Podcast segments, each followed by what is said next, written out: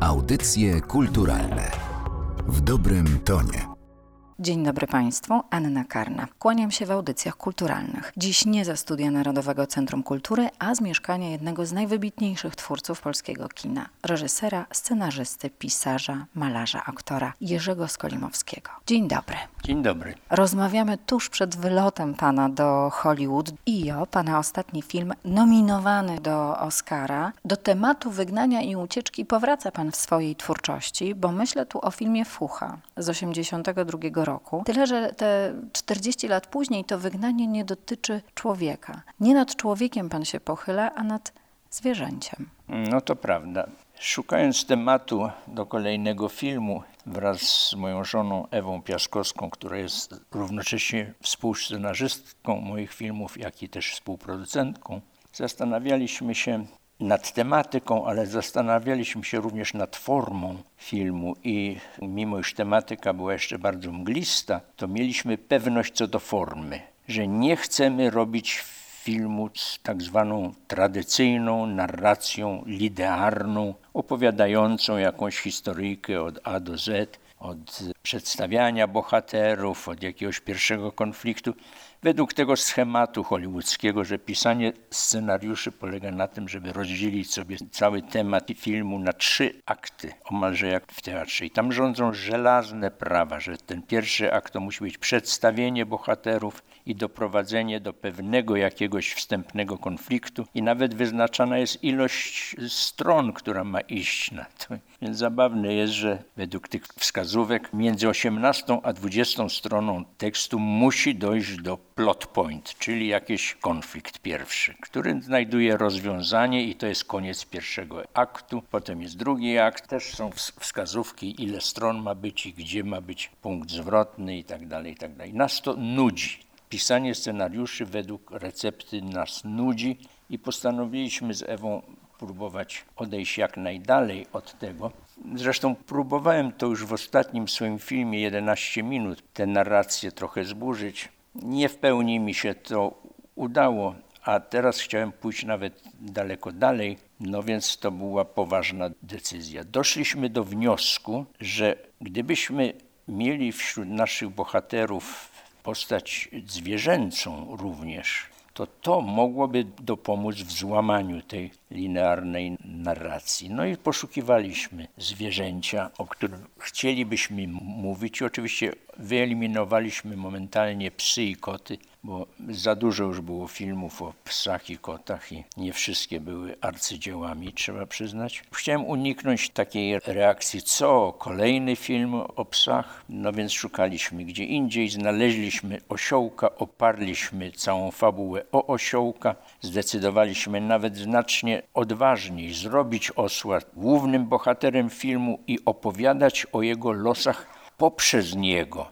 Niejako, że to on jest narratorem. W związku z tym bardzo dużo jest tutaj bliskich planów osła. Zresztą ten pysk osła jest przepiękny, ten nieproporcjonalnie wielkie oczy, które mają taką wymowę głęboką, melancholijną. To jest mądre zwierzę, bardzo wrażliwe, czułe i to, że robiliśmy punkt widzenia osła zawsze w każdej scenie, oprócz tych ujęć obiektywnych, jak miejsce akcji, ruchy bohaterów, to dodatkowe ujęcie, które od początku do końca tej sceny pokrywało jak gdyby co widzi osioł, różne szczegóły, na które zwraca uwagę. I to było bardzo zgrabnym zabiegiem, który rzeczywiście pozwalał się widowni identyfikować z osłem więc jesteśmy z tego bardzo zadowoleni. Pana filmy są bardzo osobiste. Co ten film w panu zostawił? Poniekąd podzielam los outsidera i, i, i trochę wygnańca. Przecież kilkadziesiąt lat spędziłem właściwie na emigracji. Także losy tułacza są, nie są mi obce. Bywałem raz na wozie, raz, raz pod wozem. No więc na pewno byłem w stanie wpisać tu pewne własne doświadczenia. W Pana przedostatnim filmem, który także był polskim kandydatem do Oscara, 11 minut właśnie, bohaterowie gonią za czasem, gubiąc życie i zostawiał Pan widzę z takim przesłaniem, żebyśmy doceniali moment, bo nigdy nie wiadomo, kiedy nagle wszystko może się skończyć. Oscary to wydarzenie, które daleko wychodzi poza film. Jego echa brzmią daleko i długo. Z jaką refleksją chciałby pan zostawić widzów filmu IO? No przede wszystkim jest to apel o zmianę stosunku człowieka do zwierzęcia, żebyśmy przestali traktować zwierzę jako obiekt, jako rzecz. Przecież to są żywe istoty, które posiadają te same albo bardzo podobne emocje, co ludzie też. Zwierzęta potrzebują poczucia bezpieczeństwa, poczucia czułości, jakiejś empatii, współistnienia. Natomiast to, co ofiarowują im ludzie, no to jest albo przypadkowa jakaś taka zdawkowa życzliwość, poklepanie po plecach, czy podanie jakiegoś strzępka jedzenia. Natomiast to są nasi współmieszkańcy naszej planety i powinniśmy ich właściwie traktować jak równych z równymi. Nikt nie nadał człowiekowi korony Nikt nie uczynił z niego królem świata, a człowiek uzurpuje sobie wszelkie prawa do decydowania o losach zwierząt i dlatego dochodzi do takich wynaturzeń, jak to, co się nazywa przemysłową hodowlą zwierząt, co jest rzeczywiście barbarzyńskie. I to, to że to trwa w XXI wieku, że to nie jest zlegalizowane, przecież do wszystkich już chyba dotarły wiadomości, w jakich warunkach te zwierzęta są przechowywane. Przecież one nie mają życia, one nie widzą nieba, nie widzą zielonej trawy, nie znają smaku czy też sensacji poruszania się na swobodzie. To jest straszne, to jest tragedia, to są obozy koncentracyjne przecież. I mam nadzieję, że ten film, który jest zrobiony z miłości dla zwierząt i natury, przynajmniej przez część widowni zostanie odebrany jako apel o inne traktowanie zwierząt i jako protest przeciwko tym wynaturzeniom, jakim jest przemysłowa hodowla zwierząt. Sztuka ma swoją siłę. Wierzy pan w jej oddziaływanie? Tak, wierzę, wierzę. No, nie liczę na jakiś taki masowy, nie wiem, na wzbudzenie jakichś akcji protestacyjnych czy coś. Natomiast wie pani, ja już e, odbyłem, bo w tym Hollywood spędziłem ostatnie kilka tygodni. Myśmy mieli całą kampanię i takie akcje były, spotkania z widzami. I podczas cho chociażby tych spotkań z widzami, ponieważ zawsze dochodziło do rozmowy na temat przemysłowej hodowli, ja miałem takie ukute zdanie, które zawsze miało dobry odbiór. Reakcją były takie lekkie śmieszki, a, a potem brawa. Otóż mówiąc o tej tragedii tych przemysłowo hodowanych zwierząt, rzucałem pytanie widowni. Do you really need to eat bacon every morning? Czy musicie jeść bacon każdego ranka? Can't you have cottage cheese every second day?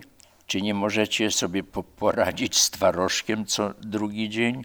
No więc rozbawiało ich to trochę, ale też i dawało do myślenia. My sami w trakcie pisania tego tekstu ograniczyliśmy zupełnie nieświadomie, bezwiednie, ograniczyliśmy konsumpcję mięsa o 3 czwarte, jak wyliczamy teraz. No teraz nam się zdarza bardzo rzadko zgrzeszyć, ja to nazywam zgrzeszeniem, i zjeść jakąś porcję mięsa, ale jesteśmy na najlepszej drodze do wegetarianizmu i mam nadzieję, że wkrótce już będziemy stuprocentowymi wegetarianami.